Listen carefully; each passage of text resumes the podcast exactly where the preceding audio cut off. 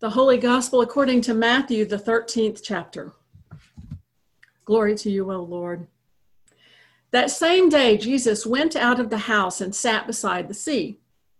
Such great crowds gathered around him that he got into a boat and sat there, while the whole crowd stood on the beach.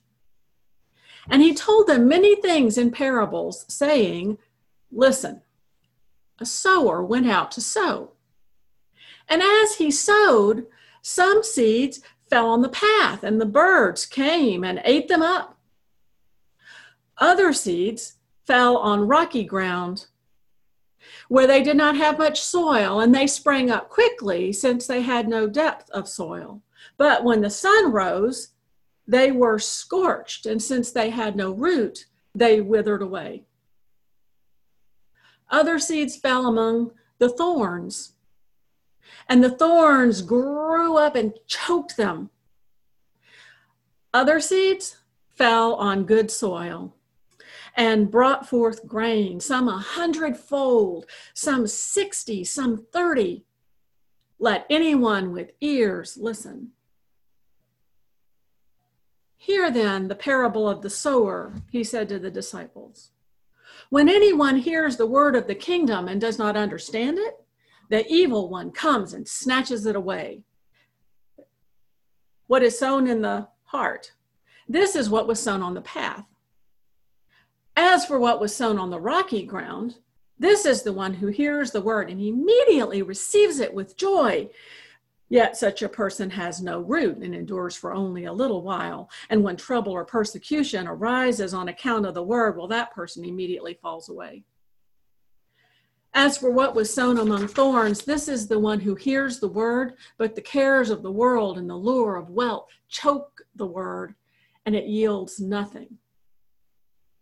But as for what was sown on good soil, this is the one who hears the word and understands it, who indeed bears fruit and yields, in one case, a hundredfold, in another, 60, and in another, 30 the gospel of the Lord. Praise to you, O Christ.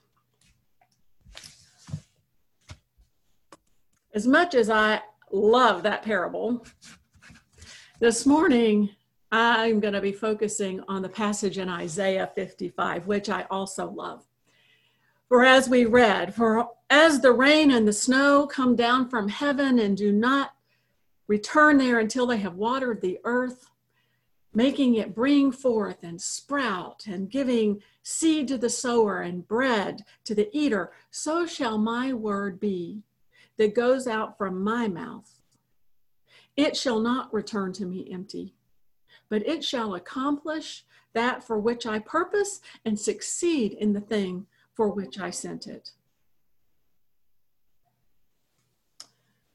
As the sun beat down relentlessly on the city of Chicago years ago, a dappled mama duck and her seven yellow ducklings were making their way up the I 90 on ramp, the scorching heat radiating up from the cement beneath their feet. They had been walking all day long in this city on this hot pavement, searching and searching for the shade of familiar bushes, for the soft green grass and the cool, refreshing waters that had been promised by a passing breeze that morning.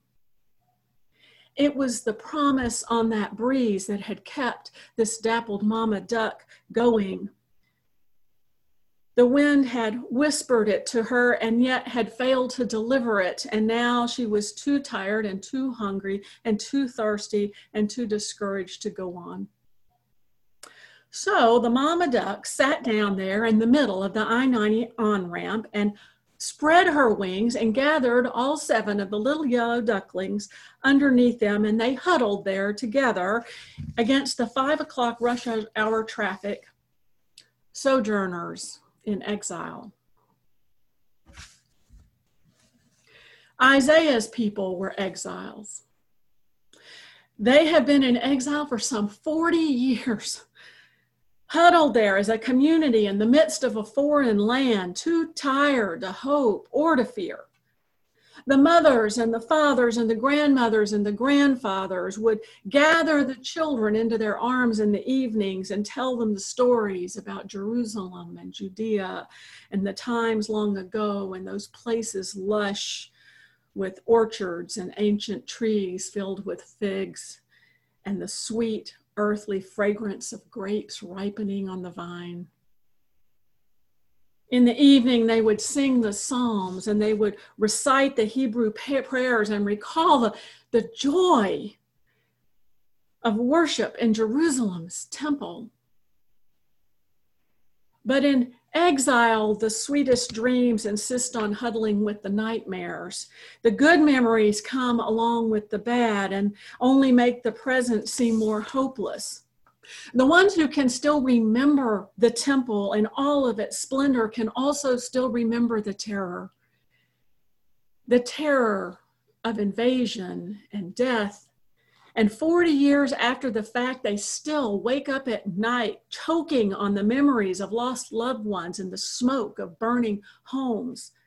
For 40 years, they have been stranded on an on ramp in a place of exile, and Yahweh, the God of Abraham and Isaac, appears to be absent or powerless or both.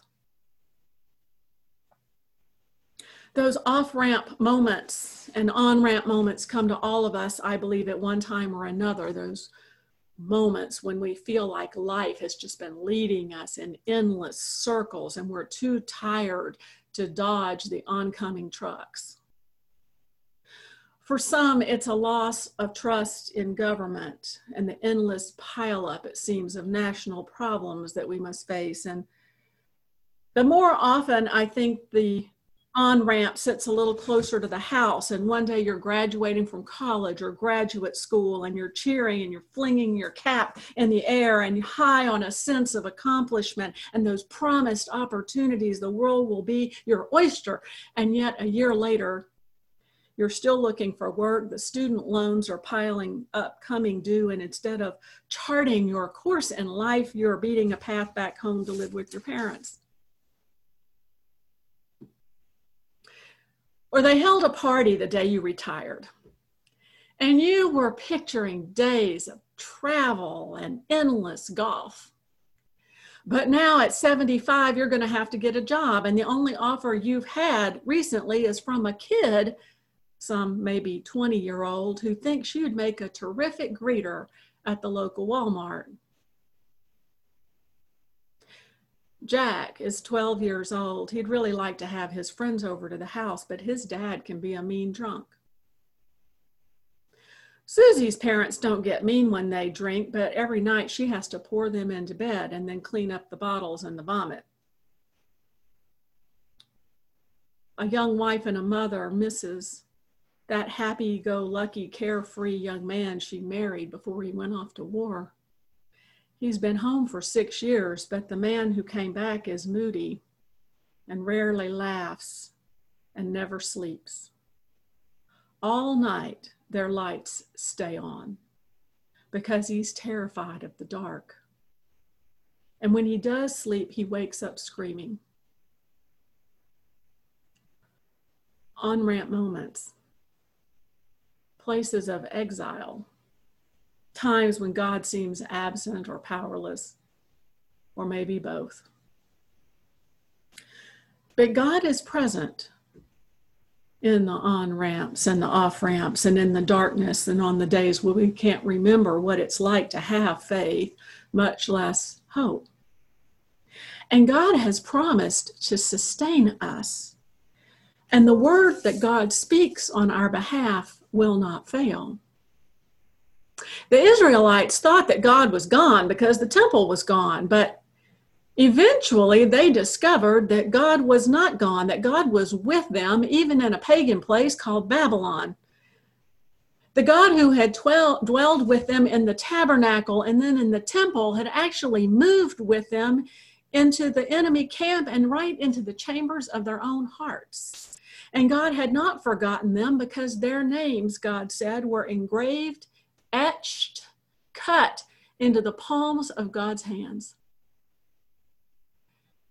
God was and is at work in history. And God called the king of the Assyrians, the mighty Assyrian armies, to free the captives, the Israelites, from their bondage in Babylon, because God, in God's hands, even our worst enemies can be used as a way to bless us.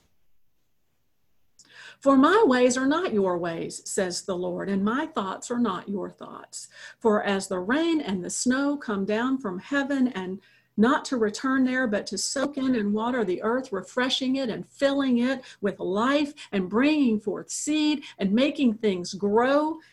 So shall my word be that comes out from my mouth, says the Lord. It shall not return to me empty, but it shall accomplish my purpose and succeed in the thing for which I sent it. The day is coming when you will be restored to your land and you will rebuild the holy city, my Jerusalem, and you will go out from the temple with joy and be led back with peace, and all of my creation will celebrate with you. And the mountains and the hills will burst into song, and the trees will stand up and clap. Every little sign of life that emerges in the world around us love, joy, hope, some small achievement of justice, a stand for truth every tiny little thing is a part of that everlasting sign and memorial to the life giving, generous, merciful grace of God. Every tiny little thing, it, the, the cards sent, the meal delivered, the help along the way, the weeds pulled on behalf of a neighbor, moments when the soldier forgets his agony and tosses his young son into the air with joy, moments when the child is embraced by the parent. The moment when the unexpected gift appears and helps to pay that student loan, God's hand of providence is at work in obvious and life giving ways. God is faithful. God is trustworthy. God is ever present. God's word waters the earth and gives us life. Now, just as the mama duck was settling down on that scorching pavement and gathering those seven little yellow ducklings up under her wings against the whizzing tires of passing traffic, a young woman was leaving work. She exited the parking garage of her building and proceeded to the I 90 on ramp there near the Chicago Loop, tired and anxious to get home. And there in the middle of the I 90 ramp sat the mama duck with the seven ducklings under her wings. So this young woman started to drive around the ducks and thought, you know, I can go off here on the shoulder and be home in less than an hour. But instead, her conscience was pricked and she looked in her rearview mirror and saw them huddled there. And she stopped the car right there on the on ramp, parked it, and got out and the traffic began to pile up. The young woman tried calling to the ducks, here, ducky, ducky, ducky, and that didn't work.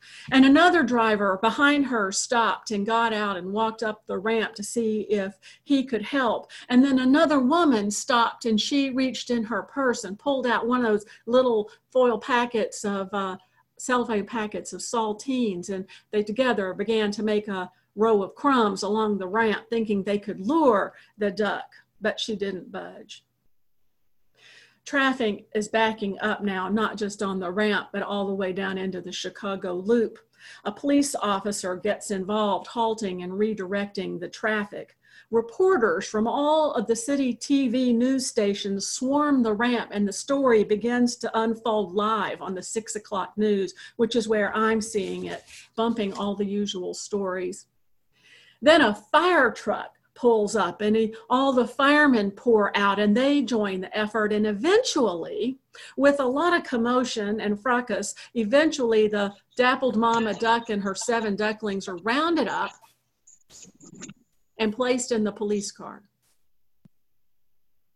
And a processional forms with the young woman and a motorcyclist and the fire truck and the news vans and dozens of cars all following behind the police car until they come to a nearby park.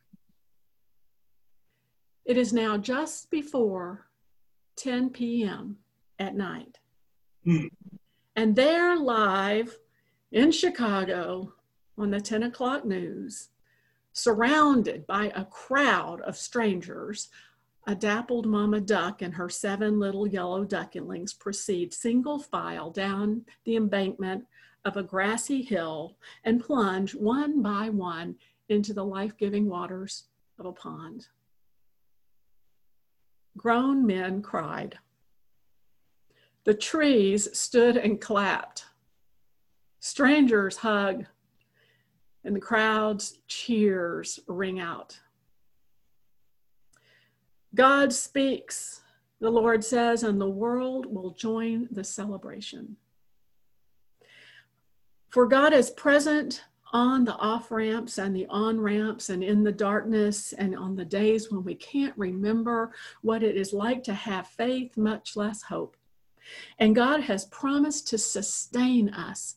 And the word that God speaks constantly, continually on our behalf never fails. For as the rain and the snow come down from heaven and do not return there until they have watered the earth, says the Lord, thus shall my word be that goes out from my mouth. It shall not return to me empty, but it shall accomplish that for which I purpose and succeed in the thing for which I sent it. Amen.